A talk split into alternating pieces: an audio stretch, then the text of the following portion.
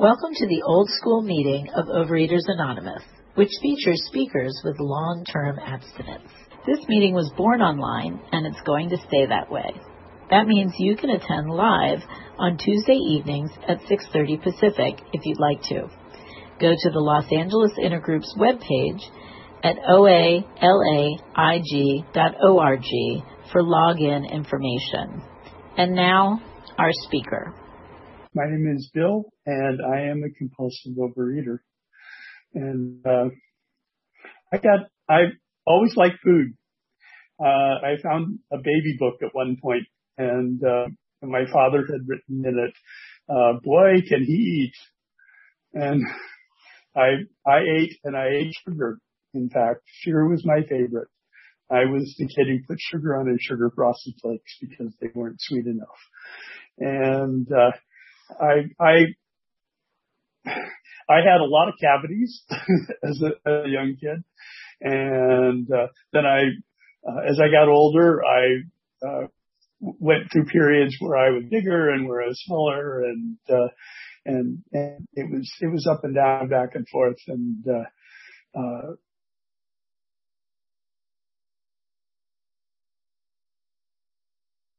I did this, uh, but each time I get, would get waiting for this story before it would get more and more and more. And finally, when I found the program, uh, I was at my top weight at that point. And it was well over 200 pounds. So I let me tell you why I found the program because it was, uh, again, I think it was something that my, it was my higher powers doing, although I, I wasn't willing to admit it at the time. Uh, I started having dizzy spells when, when I was, uh, living in a small town in Ohio. And I had those dizzy spells, uh, sometimes attacking when I was driving. There was times when I had to pull over to the side of the road and get out and walk around, uh, in order to, uh, get get on get on track again. And I knew that something was wrong, but I wasn't sure what. And so I I went to a series of doctors, and I ended up back at one doctor who who ran a glucose tolerance test, and he told me, you know, uh, you're not diabetic yet, but uh, you will be if you keep doing what you're doing. And what he suggested was that I lose weight and that I relieve some of the stress that I was under because I was in a job that was very stressful. There was no question about it. Uh, so he gave me this drug company food plan for losing weight and he gave me a prescription for Valium to deal with the stress. And, and, uh, I very dutifully started following the drug company food plan and taking my Valium and, uh, and, and yet there seemed to be something that was missing. And I happened to read in, this, in the town newspaper that there was a group of Overeaters Anonymous that was starting. And I thought, oh, this is great. I have always been good in groups. And, and it would be wonderful to be able to share with people who are also trying to lose weight. And, and, and I, I, I thought, uh, and the other thing is it's anonymous and this is a small town and, and there's lots of people here who know who I am and I would really like like to, to find out that I that I am weak enough to need to get help with losing weight. And so I called the number that was that was in the paper, and it turned out, it was somebody I knew. And so there went my anonymity, and and I I've, I've always been sort of shy about about being open uh, in terms of my of my of who I am. But uh, over time, I, it, it, became less and less. And so you see, you've got my full name on uh, on the screen here, and uh, and I'm happy to be here. This was 1977 when I was first diagnosed, and I've been abstaining ever since 1977 uh, and, doing imperfect recovery uh, that I keep learning and keep growing and and keep changing as part of.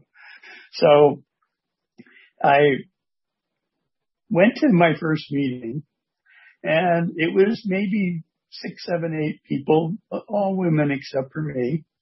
and the uh, my friend was actually an alcoholism counselor, and she got uh, a, a very a longer long timer in AA to come and speak to that first meeting. And he talked for an hour and a half. I have never heard anyone talk for an hour and a half straight, but but he did, and and he went through every single step, and he talked about how he worked it. And and I have to say, I did not identify with him at all. He was he was a low bottom drunk. He'd been on the streets of Detroit, and uh, and and he you know, he had a, a miraculous recovery, but uh, and he was and he was basically a step Nazi. He was he was very much in favor of the steps, and it, this was the only way. And I did not identify with him. Uh, it was it was not my experience at all, but the steps took. I listened to that and I said, "Oh, this must be this is what I'm looking for. This is the this is I have to I have to work through this if I'm going to be able to uh, to keep my weight off because as I said, I had lots of experience losing weight and gaining it back again. So, so I, I embarked on the steps and, and we talked about it as a group when we met every week and, and, you know, everybody was kind of scratching their heads and I must admit that I did too. Uh, and I, I read the step and, and I found that I was skipping over things. So for example, I, I yes, I could admit that I was powerless over food. I really didn't want to admit that my life had become unmanageable. That was that was something that I that I really no, I I no, I I wanted to stay in control, but I wanted to, I I wanted to be powerless over food but stay in control. And and then I, I read the second step as believing in God. You have to believe in God. And I said, well, okay, I grew up believing in God and and and had this kind of middle class life where I was going to church all the time and singing in the choir and doing stuff like that. And so I guess I worked step two. and I missed the whole part about coming to believe that the power in myself could restore me to sanity. And, and then I got to step three and I said, okay, all right. Well, so when I was in high school, I went to this church camp and and we had this kind of altar call at the church camp and you were supposed to commit your life to Jesus Christ. And I went down and and answered the altar call. So I guess I've done step 3 so so now I should work on the inventory. And then I couldn't figure out why why the inventory wasn't working for me why I, why I couldn't couldn't get it done um, and it was there were lots of problems with it but one of them was they kept talking about resentments and I didn't think I had any resentments. In fact, once I eventually did get my inventory done, which was after I had moved to Minneapolis, Minnesota, uh, I, I, I gave it away and I told the, the priest who heard, who heard, uh, uh, steps anonymously, uh, we, I used this Hazelden form to do the fifth step and, and I got to listing my resentments. And I said, well, I don't have any. And the kind priest just looked at me and said, don't you resent your parents? Maybe just a little. And I started to cry. And I thought, oh, I haven't done it right. Well, yes, I had. I had done it right because we really can't do it wrong in no way. What we can do is, is, is we can, uh, learn from what we've done and, and move on. And I, and I did that. I learned from, from what I had done and I moved on.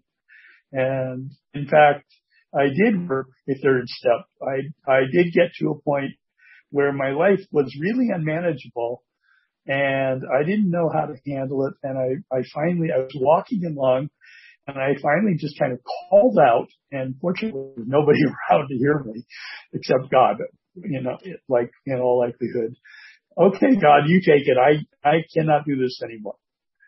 And right after that, I went to an OA meeting and I shared about that experience and some OA people came up to me and said, you know, you can't be alone the rest of today. you need to be with, with other OA people. And they took me off and, and, and shared with me, uh, for an entire day. And, and I don't remember anything that they told me, to be honest, but, but all I remember was that suddenly it was okay to write my inventory. I did. And, and I did keep growing as, as I went along. I, I moved a few more times and I moved to Washington DC at one point and met Stacy in Washington. We, we went to the same OA meeting in, in Washington DC and had, had a great time, uh, interacting with each other. Thank you. And, and the, and I, uh, I ended up in, in, in Southern California and I, I was, uh, I was actually living in Valley in Northridge, uh, for, for quite a while and, uh, I got involved in, in OA there and, and I went to a bunch of different meetings and, and, and I was kind of rolling along and, and, and I got involved and was volunteering to do service. And one of the things I volunteered for was the, the marathon and retreat committee. And, you know, I had really never been to OA retreats before, but, uh, uh, but I had to go because I was on the committee. And, and I went to this one, this one retreat up in, up in the Holy Family, uh, retreat center in, in Encino. And, and I came away from that meeting saying, you know what?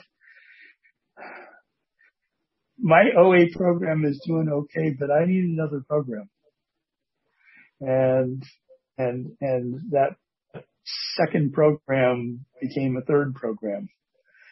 And and I what I realized was was that I was not only a compulsive eater but I also had family of origin issues and I was also sexually anorexic. And and and that explained a lot actually. Explained a lot of of why I felt so bad about myself all the time and why I was scared of being in relationships with other people. And I also had to come out as gay. That, that was, that was hard. But, but I did eventually. And, and it's interesting because one of my, one of my inventories, I gave, I went to my regular Saturday morning meeting. I've always gone to a Saturday morning meeting and and and I went to the meeting and I said, "Hey, I finished this inventory. Would would somebody uh, hear my fifth step for me?" And this little lady at the meeting said, "Oh, I'll hear your fifth step." she was like just the wrong person that that I that I would want. Uh, the one person at the meeting I wouldn't want to hear my fifth step, but but but she said, I said, okay. And we arranged to meet in my car in a parking lot. And, and we sat there and I gave my fist to her and I told her I thought I might be gay and she didn't blink an eye. She just kept listening and, and kept affirming me. And, uh, and I was able to get enough courage from doing these kinds of things to keep moving on and keep discovering new stuff about myself.